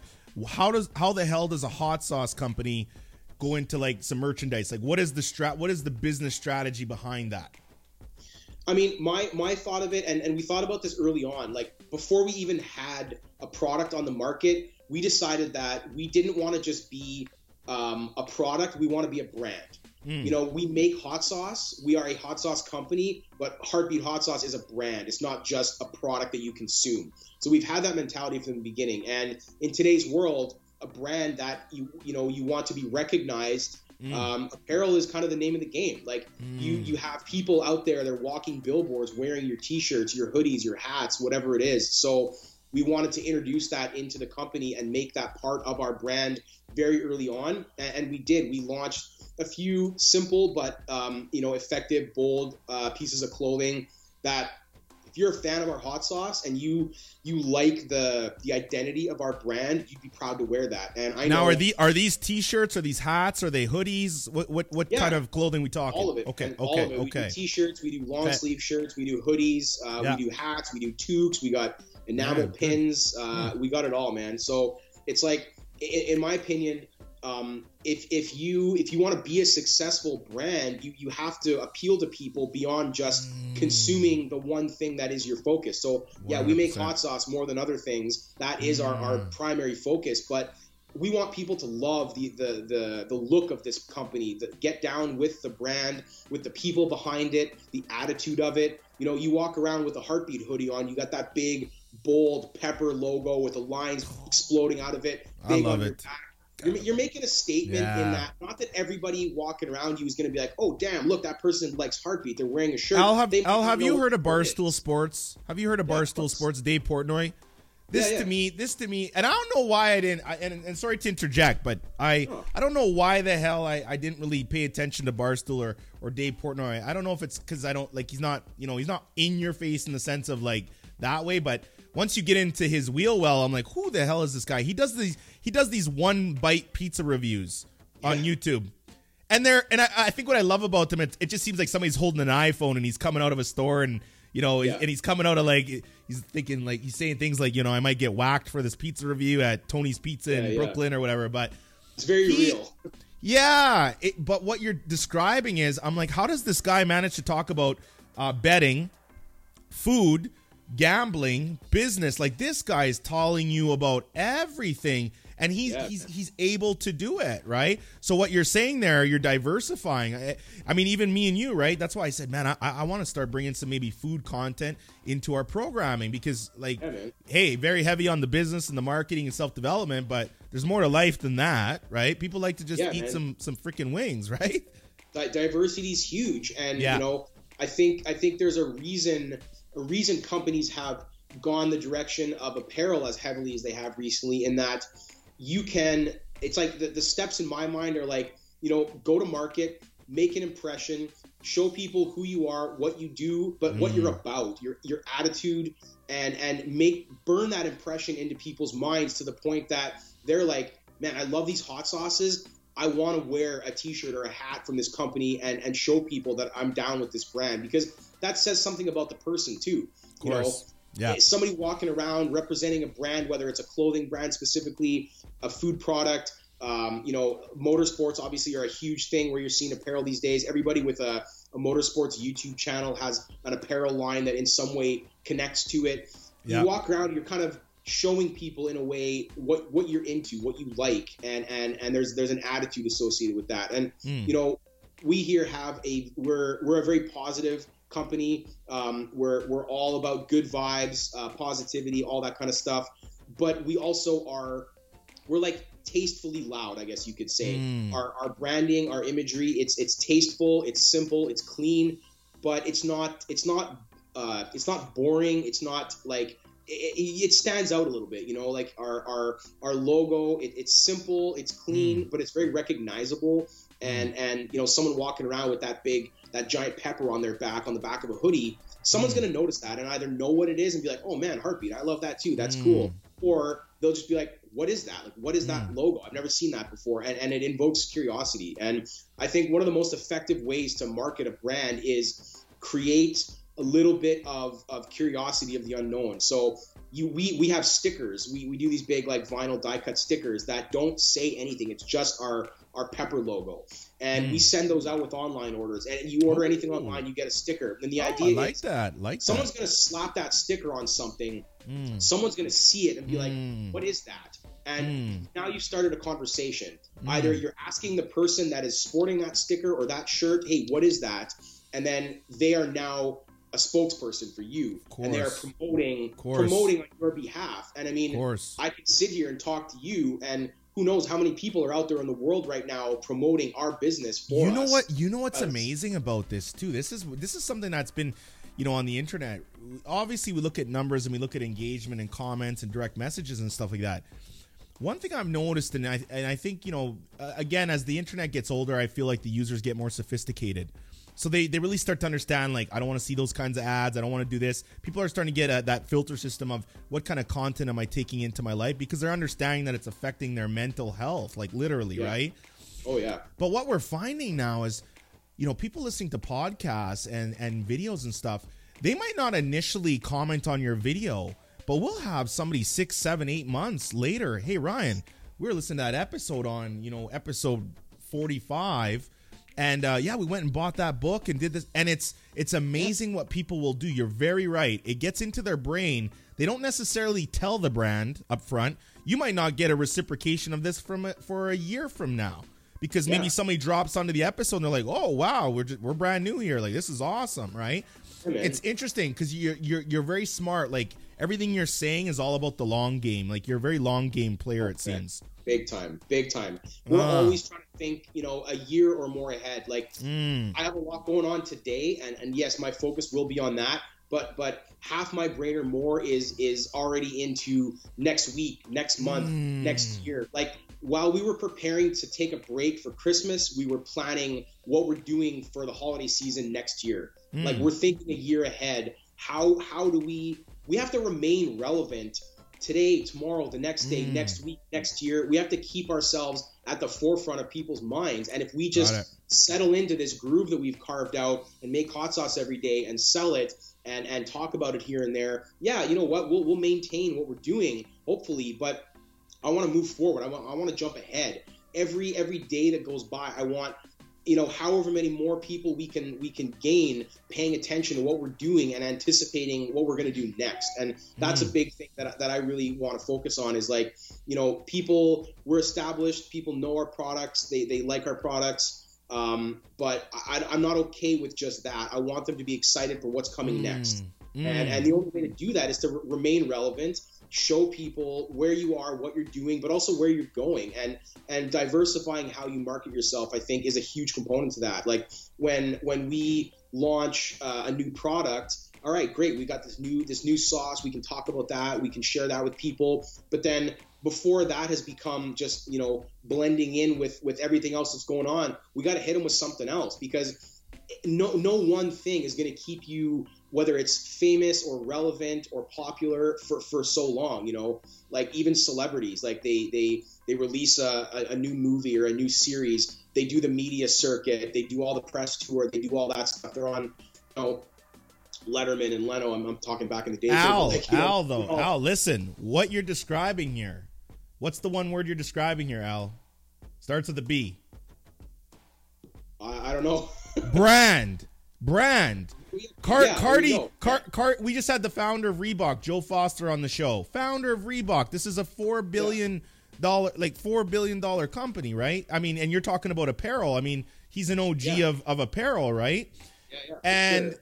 brand Cardi B. Okay, even if you don't like Cardi B, why is a brand like Reebok paying her big money to wear the sneakers? Because she's a brand, so they want they want that they want their product, and and what you're doing is brilliant because you're saying, "Yo, dude, we're coming into the market as a hot sauce company, but when we build a large enough brand, well, hell, maybe you guys become a brewery, maybe you become an apparel company. Once you establish that brand equity, it's like Al. Oh, Al's on it. What? Al's doing tattoos now? Oh, okay, I'm gonna go to Al's shop because you built such a credible brand in my brain that I just want to follow you, and you could offer me five different services. Yeah, Right? exactly. And that that was like you know a bit of that was the idea right out of the gate is you know make really good hot sauce and and have that be why people like our company, but then give them give them more to like. You know, Mm. give them give them apparel, and I mean apparel is just sort of like the the the go to kind of uh, thing to diversify with in that it's something everybody wears clothes. Mm-hmm. And, and it's it's a very common thing, and it makes sense. that It makes you know, sense. if you if you like something, you're gonna sport it on your back or your chest or whatever, you mm-hmm, know. Mm-hmm. So that was like the the sort of the first the first dip into diversifying the brand, and it's effective in that like you know we sell a fair bit of merchandise, and every time an order leaves our shop with a T-shirt or a hoodie or a hat in it, my brain is not on like, all right, we just made 30 bucks or 40 bucks. It's like, all right, someone is out there every day walking around promoting our company. And and if someone were to take the time to stop and ask them like, hey, what is that? I like hot sauce. What's this all about? Or hey, I've never heard of this company. What are they? Mm, There's now a conversation happening that I'm not part of. And to me, that is that is the goal is there are people out there talking and, and creating creating momentum a little bit Your more cu- your customers are marketing for you, man. Your customers are your brand eva- evangelists, man. Uh, You know, I mean, that's that's the that's the reality of it. Yeah, um, we can, Mr. you know, we can put a post up on Facebook and throw some money behind it, and and look at what the click through rate is and all that good stuff. But at the end of the day, I care more about human beings out there interacting with each other, you know, like with a smile on their face, talking about something that we do that they love and sharing it with somebody else. That to me is the kind of marketing that that we get down with. my dude, I call you uh, I call you Mortal Kombat. You're all about that hand to hand combat when it comes to marketing. You're like, I want to touch you. I want you to touch my product. I want you to tell man. others to touch it, and I, and I want to spread organically, holistically, right? It's good. It's, real, it's just good old fashioned hard work and hustle, man. It, I mean, it, it's really going back to the grassroots of how the hell do you get somebody to know your name and, and to to check out your stuff. Just going back to the you know prefacing on the on the previous episode, you know, you're talking about yo man, we got in a, a, a we got in our truck or vehicle or whatever and start driving off to restaurants and saying try our product, just try it right now. Go grab some food, put some sauce on, and give Yeah, us your honest opinion. You got to be like i said we, we, try and be tastefully in people's face you know? Yeah. we got to be we got to be relevant every day at all times with as many people as we can. And the only way to do that is to, to stay relevant make yourself relevant you know? Yeah. give people a reason to pay attention to you. And you have to be loud in a way to do that. But also you don't want to be the guy that's like hey look at me Yeah. look at me. Yeah, it's like we want we want to be cool collected and and tasteful um, and that's why we, we did things the way we did them but we also need to stay relevant. And the only way to do that is get out there and do things do stuff like this do podcasts alternative marketing find ways to put ourselves in people's faces in a way that is going to be impressionable. And yeah at, at, at the core of it you know you got to have a solid product or service or whatever your business is but you can't just bank on that. Um, you know when when you're when you're uh, you know Heinz and you make you know ketchup that a lot of people would argue is, is the only ketchup you know, yeah, you maybe don't need to focus on making t-shirts and doing podcasts and all the rest of it. But you know what? At that point, like you are a, a household name in, in Mm. so much of the world. That that's a different story. That's another level. But Yeah, until I- you there, it's the hustle, you know. But if you study, if you study any big brand, including Heinz, they were doing everything they could in, in the beginning to middle stages. They, you don't just become a household brand name. That takes no, no. that that you could take hustle to get there. that could know? take yeah that could take decades. That could take generations. That could, that's legacy building. I mean, you're you're oh, talking Oh, about grandpa. You know, maybe great. Maybe you know your kids might refer to you like, "Hey, my great grandpa." you know, Yeah, and, and you're like, sure. "Whoa, Al's just chilling on an island up in the the good clouds." You know, and and you're like, "Wow, like look what the hell is happening." Wow, when we left this, this was not like this. Holy. yeah. Well, Tabasco, Tabasco is a good example of that. There, I believe, I think they're the fourth generation of like lineage of the, the McIlhenny family still running that company. The presidents and CEOs of that company are direct descendants of, of the people who founded it. You know, back in in uh, you know That's 18 wild. whatever it was or That's early wild. 1900s. I don't know exactly, but like they they have passed that generation to generation, and yeah, now they are a staple. They're arguably the most recognizable hot sauce brand on the planet. But it didn't happen overnight. It's literally been generations of hammering their brand into people's minds. And now, you know, uh, same thing like Coca Cola, brands like that, like their recognition is so massive, but they had to get there somehow. They didn't just put a put a drink or a hot sauce on the market and say, "All right, now everybody know who we are." Like, look, look what we've done. Recognize us. when like, you become the earn that. name when you become the name of your genre it's like don't pass me the hot sauce just go get the tabasco that Yeah. that there's a difference you're playing on a. you're playing on a different level right it's like well you have Absolutely. madonna you have madonna or you have cardi b it's like well Mm-hmm. even if we like cardi b you might not be in madonna but you know the name madonna right Oh, sure. like you're just Yeah. like well this there's levels to the game right absolutely like you know it happened to me it happened to me yesterday and i to myself you know i reflected on it and realized what i was doing without without realizing it i was talking to somebody about um, going snowmobiling and and i refer to it as skidooing and a lot of people do that they say like oh yeah i'm going skidooing this weekend It's like, yes yes Skidoo is a brand. It's not a product. Great. It's not a thing. You know, and it's an it is an example of that. It's like people refer to an activity as Yes. a brand because they are they they own that that that market in a way. You know, Yes. and, and there's a lot of things like that. It's like you know people may refer to uh, like you said about the the hot sauce. They're like, oh, can you pass me the Tabasco? Whether it's Tabasco or not, that's what they're looking for because in their mind that is hot sauce. You know. Um, Just there's a lot last of- year, I actually said to somebody, they're like, I'm going snowmobiling. And I'm like, okay, what's the difference between that and skidooing? They're like, what? There you go. The hell? W- Ryan, it's the same thing. I'm like, no, like skidooing. They're like, that's the type of like one you could buy, but snowmobiling is actually the activity in which they're doing. But they they are they're such a pillar in that that Yeah, market. You good know, point. They, they they own that. So it's like when people start referring to your brand as as a thing, not not a product or a service, you've kind of reached a certain level of success, you know. And that that one just it, it, it rang true to me in a lot of ways because like it's something that I do, and I found myself. I, I know better. I know that's not what it's called, but Mm. you know. I, I was I, I threw that out there and was like, damn, like I just you know You just I just it. like cemented that brand as as what this is because that's how I refer to it is by the brand, not by the activity. You know, so I love it's that. uh, yeah, that, that's I, I hope to to get there one day. And you know, our our idea early on, since early on, has been like become Canada's hot sauce. We want to be the brand that when you think of hot sauce in Canada, you think of us. You know, there's lots of great hot sauce makers in this country, but I just feel be- like, man, you're you know- right about that. Because I feel like Canada, though, I feel like we need hot sauce. Like I feel like, and I say I'm saying it figuratively, like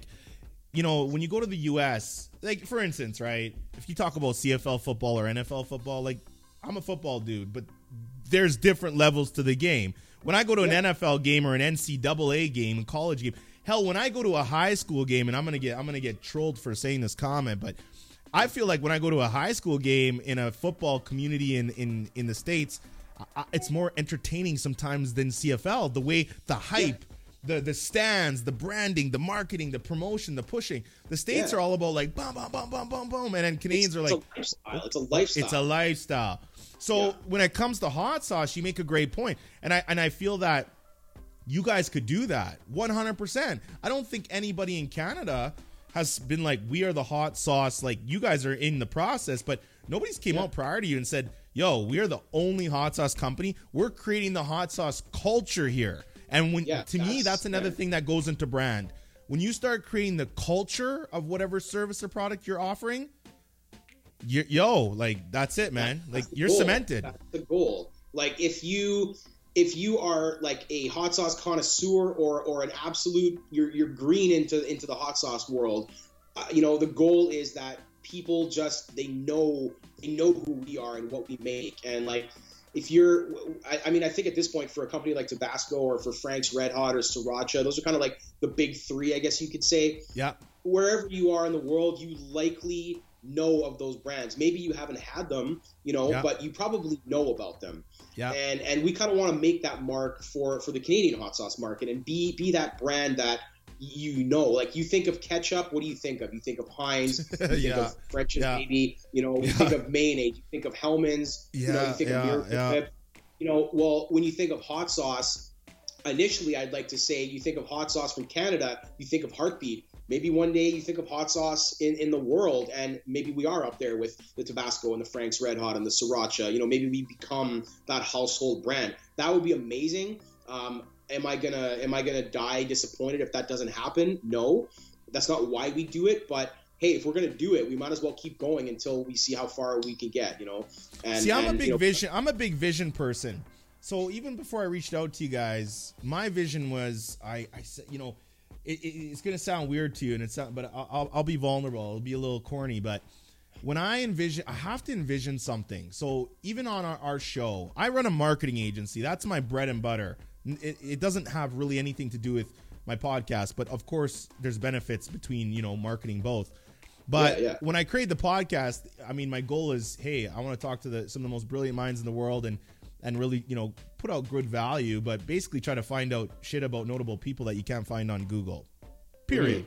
However, when I when I reach out to you guys, I, I envision, you know, we're doing hot wings, we're talking about it. When I talk to you, I envision for you guys like, man, you got a you got a you got a podcast going. You're you're bringing on other people that are maybe thinking about opening up a a freaking uh, hot sauce company. I, I I envision like a digital magazine that's maybe showcasing other food groups, beers, things. Like I think about the whole game where it's like, wait a sec, what does Al do again? Oh yeah, they were a hot sauce company, but you've made almost like a media company around that by having different Yeah. products, different things because to me you have to stretch out there to do that in order to make the culture. Right now, you and I, we're creating culture. You're creating. Yeah, sure. Go go, Yeah. go talk to me about another hot sauce right now with the bottles in front in Canada on a podcast. Show me one Canadian podcast today. That's literally when you see this release and you see the video, show me a next one. I don't Yeah. think you will be able to maybe show me how this looks. No, and, and you know what? Like it, the fun, the fact that I literally I sat in this chair, you know, not 12 hours ago last night doing a podcast about death metal and craft beer, and today I'm doing one about business and branding and marketing. Like talk about opposite ends of the spectrum. Yeah. You know, but, but we're we're the common denominator there. We are involved in both. And and at the same time, while we're having this conversation, and while I was having this conversation last night, there's a man in Abu Dhabi preparing to fight somebody, you know, for millions of dollars and, and become a champion and, and we're working with him at the same time. Like there's there's there's all these elements that we're sort of like putting ourselves into that are so disconnected from one another. Yeah. And and I look at that like you know, I'll, I'll use my, my my visual sort of brain here. I see like a map of, of pins, and we're we're we're drawing the strings between them, and we're trying to make ourselves what connects all these things. And, and at the end of the day, you know, if we're successful with it, we will be a, a brand and a name that is recognized in in many different industries and markets, not just Mm. food, not just hot sauce, but with music, with with beer, with business, with you know, Mm. with whatever else. We have we we sponsor uh, guys who race uh, like uh, you know like uh, auto sports racing stuff Yeah, yeah, like that, yeah. bike racing, dirt track racing, like you know the motorsports world, the music world, and even within the music world, different That's genres. of brilliant. music. You That's know, different brilliant. sports.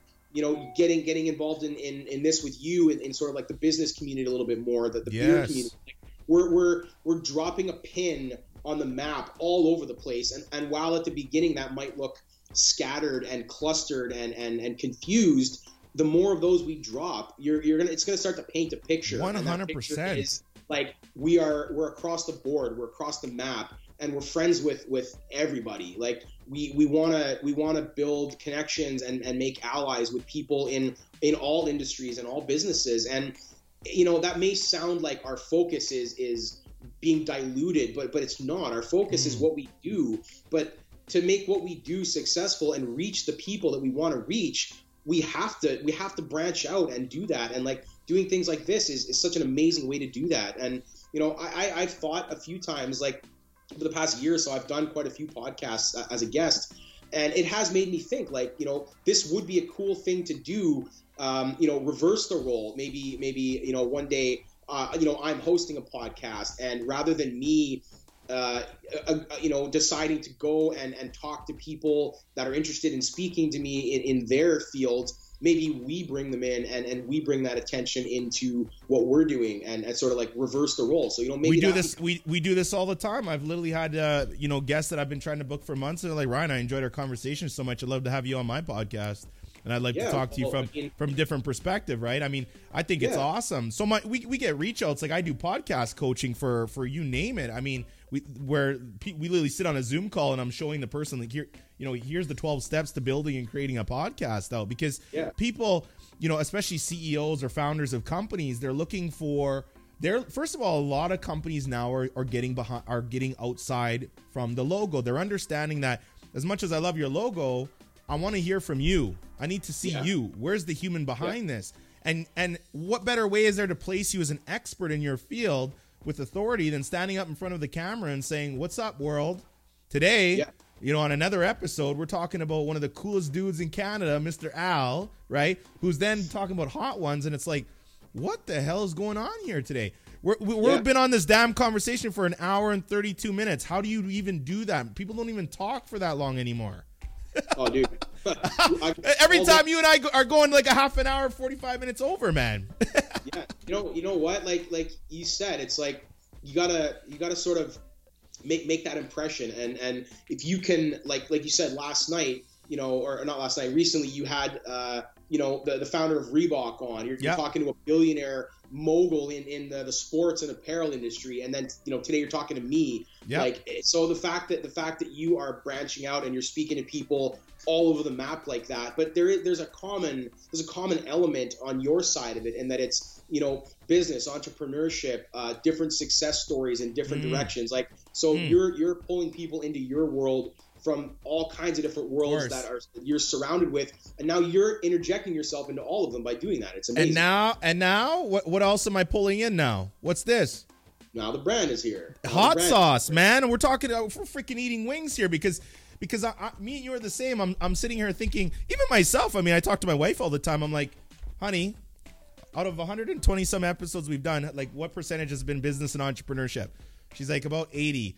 I said, what what percentage has been about you know personal development, self development? She's probably like, well, another twenty percent. And I'm like, but we we don't represent just all that. We like food. We like uh, you know yeah. I like cognacs. I like cigars. I like all kinds of things. And yeah, uh, you know we but specifically we love the food industry. I find it creative, and you know hence when you start putting things in the universe. Two days later, watching Hot Ones because we had a couple yep. minutes just on the TV, and there comes you guys, and I'm like, bingo! That's a pin, right? That's why again, right? Hey guys, you know, you know, Ryan, let's revisit the conversation in, in January. No, let's revisit the conversation now because I think we can get something done. So let's do it. Right? Absolutely. And, and now we're in January doing this. Doing it again. Yeah. It's not. No, it's not. It's not magic, man. It's not just magic. It, it, there's a method to the madness, right? Yeah. No. You had you had a vision of, of how this was going to go down, and and you put it out there. You know, there's there's a laws of attraction kind of thing going on there. You, you had an 100. idea and an opportunity presented itself to you because you manifested that in a way by by putting it in in your mind and now you know it, it came to you in the sense of like yo you saw hot ones you saw us made that connection and you know then then it. the idea you had initially uh, it didn't necessarily line up with where I thought we were at at the time but you, you were determined you had a goal you had a vision of this happening the way it's happening yep and guess what? Here we are. It's happening. I, we just crushed a bunch of chicken wings, talked about this, that, and the other. So, you know, is this your first ever time though eating hot wings with your sauces on a podcast? It is. Yes. Yay! Yo, Man, dude, man, uh, I, I'm forever cemented in your life, regardless. Now, man, I'm I'm one of the first, man. Absolutely. This is the first. It's funny because like I've been asked many, many, many times to do what we're doing and like eat eat the hot ones, you know, lineup kind of thing, and and it's never happened. So this is the first time that I've actually, you know, prepared wings and eaten them with somebody like this in this setting. and, and it's uh, weird. I didn't. I didn't even. I didn't drop our first episode that we did yet because I'm still such a stickler. Because my first original vision is the first time I want to drop an episode or a video with you guys. I need to eat wings. I just. I couldn't. I couldn't reverse it. It's like. It's like. It's like going to the store and you knew you wanted the gold one and they had silver and then you got it and you left and you said no, I wanted the gold one. And you land up going back Yeah. months later and getting the gold one because you weren't. It wasn't Yeah. the vision you had, you know. And it doesn't. It won't. It won't suffice. No, you have to. You know what? There's there's a lot of room in life for compromise and sacrifice, but sometimes you got to be hard headed and, and go after exactly what you want, when and how you want it. And if you want it bad enough, you're gonna get it. And well, look, you did. It worked. so, and, and not only did it work, this will happen again now because now I realize, like, hey, you know what? This is uh, this is more approachable than I thought it would be. Like, this is doable. This is fun. And and if people like watching this, if this is something that Tell me this doesn't look good watch- right now, though. Come on, this is your brand. You got to be like, yo, this looks awesome. This is gonna. Absolutely, you-. I love, I love the setup you got going on, and I see in the background there you've got some more sauces up on the shelf with your sneakers and your salt lamp and you know your football helmet. We have we have managed to work our way into the backdrop of your your. This is called I am enough wall, man. This is a special wall for me. This is this is the wall, uh, you know, amongst my entrepreneurship. There's little moments here when whenever I get self doubt. I mean, I've been an entrepreneur 12 years now since I was 24 years old, and you know, there's certain things on here that it, everything has a method to the madness behind me, and that's why It's- I'm working with brands and man. partnerships. My goal is uh, for the show is never to work with 150 or 250 brands. I I, I don't want to be a radio station, you know, uh, reading out bullshit 15 second ad run throughs. That that's going to kill everything. My thing Yeah. is to strategically have, you know, great partnerships that when people come to the show, they can maybe learn a little bit about entrepreneurship, learn a little bit about hot sauce, feel good, have some fun, and walk away saying that was a great 60 minute conversation. For this, I got two takeaways, and it's going to help me get to where I need to go in my own life. The end. Yeah, man, that's it. Like you, you nailed it. Like if you can just like keep it keep it simple, keep it focused, but also keep it interesting. You know, like bring people in. Like someone who's like a repeat listener of your podcast. Um, you know, human beings by nature, they they have more interests than one. They have more focus than one. Of course. And sometimes for for people like myself, like when I get home at the end of the day, if, if I've had a very mentally exhausting day, I, I suffer from uh, like decision fatigue a lot. I find at the end of the day, um, a lot of days I have to make so many decisions that I know have uh, a, a significant impact on not just myself but other people in the business and the business as a whole. Mm. I need to just dial my brain down and kind of not not have to think about too much. So I'll go home, I'll, I'll hop on YouTube and I'll just go down the rabbit hole. And and I have you know broad broad range of interests in different things and something will just present it to me and it's like oh I like that I'm gonna watch that and and I learn so much that way and I I, I understand things better because I just take the time to immerse myself in them in that. And initially, I'm doing it as a way to to turn off at the end of the day. But by doing that, I'm also absorbing a lot of amazing information, facts, history, learning about people, um, further things that, that I do in my life, whether it be, you know, motorsports or, or music or food or, or whatever, you know, but just taking the time to, to tune in and watch. So like, I'm sure there are people who tune into your podcast regularly and, you know, one day, one day you're talking to Reebok, one day talking to, uh, you know, Kevin O'Leary and, and then now you're talking to me. It's like, those are all over the map. And, and I feel like that's a thing you're saying The focus is, is, you know, diversify away from just business and just entrepreneurship and Mm. marketing. And that's great because the people that come for that, they also like other things, just like you like more than just business. You know, like look at the wall behind you. You got football, you got music, you got hot sauce, you got it all. Like, It's it's a represent yeah, and I mean family for me is number one, and then after that it's always business. I don't even I don't I'm a two gear dude, man. I mean I don't do wings with the boys. I don't go. I I am a father. I am a husband. If I'm Yeah. not doing business, all my time goes to my kids and my family. I could give a shit about doing anything else. It's just the way I'm programmed. You know, two Yep. gears that way. So. Uh, what I was gonna say, Seth Godin. Have you ever heard of Seth Godin? He's a marketing person. He's a huge.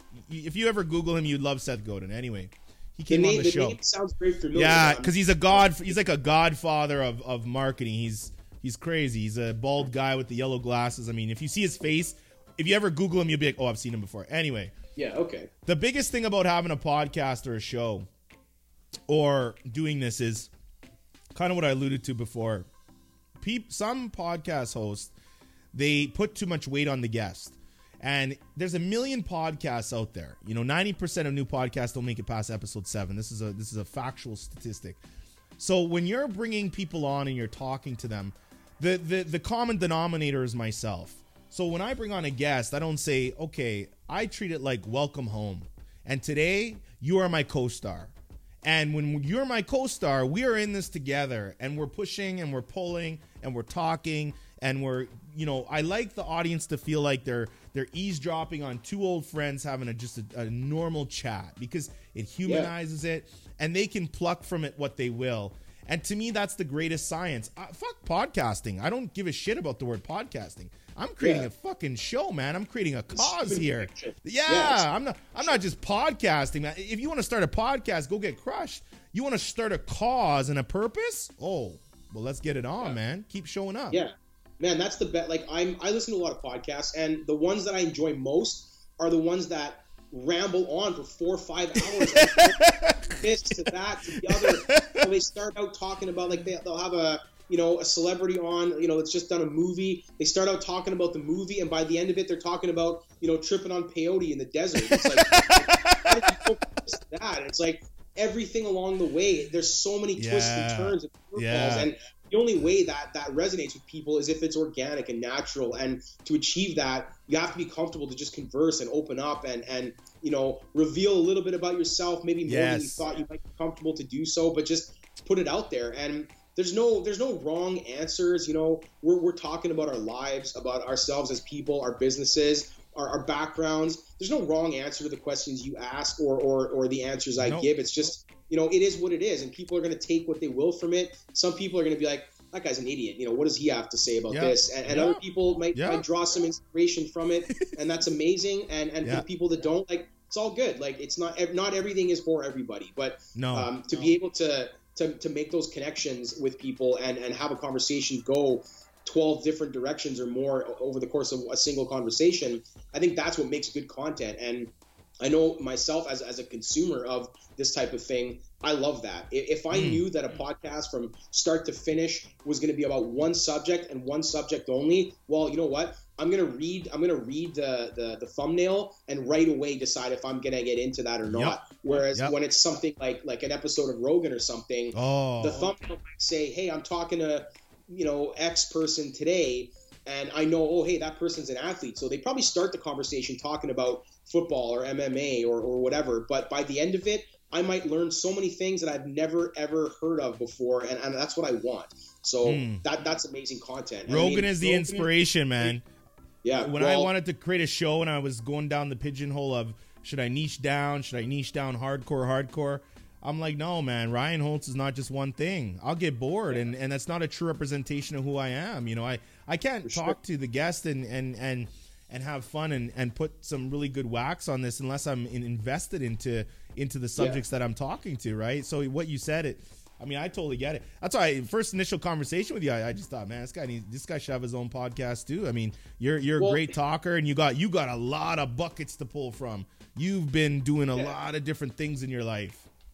yeah, I've done some I've done some weird stuff. I've done some cool stuff. You know, that's uh, that's an interesting point. Is like I think one of the things I like about about Rogan specifically, and I mean there's others like him too, but I'll use him as an example again because it's so you know common. Um, I feel like he's not scared to come across as though he doesn't know about something. So he Oh. has a guest on that's an expert in something. He's not sitting there like, okay, so I know that this and this and this. What's your opinion on that? It's like, Ah. hey, uh, how does this work? I don't know shit about this. Like he sits down Yes. with us. He doesn't pretend to know about you know uh, you know, Yes. physics and space and, and all the technology behind Tesla and all that kind of stuff. He sits there and, in a way, makes himself sound dumb sometimes and is like, yes. man, how the fuck does a battery make a car go from zero to 100 miles an hour in three seconds or whatever it is? And and he's not But every to, question you're asking, Al, every question he asks that everybody says maybe looks dumb, are you? All the listeners are thinking of the question because they want to know too. That's the Exactly. brilliance of it.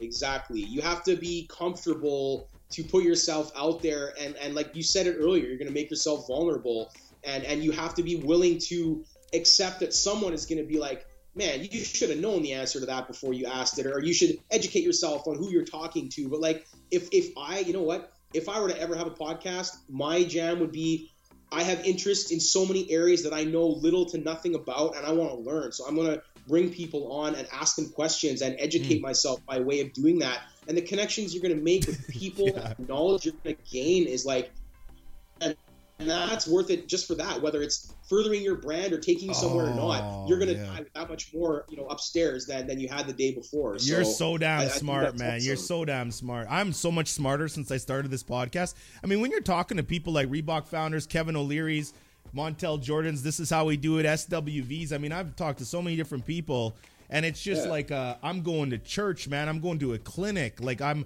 I'm getting, I don't know, a couple hundred years of university condensed down into, you know, a couple Yeah. hundred hours, right? You know what I mean? So You're getting you're getting school of life an hour at a time. You know. yes.